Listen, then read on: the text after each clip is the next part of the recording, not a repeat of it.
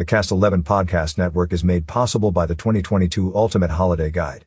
Promote your next event or holiday offering in the Ultimate Holiday Guide by calling Alicia at 928 642 3552.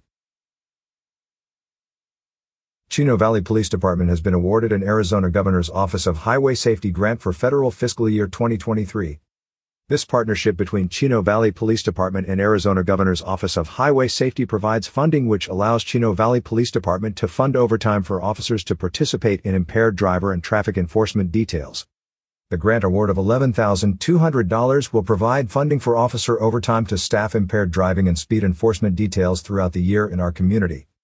The Chino Valley Police Department is grateful to Director Goodyear and Governor's Office of Highway Safety for their continued support to the safety of our roadways and citizens of Chino Valley. Catch up with more local news stories on signalsaz.com.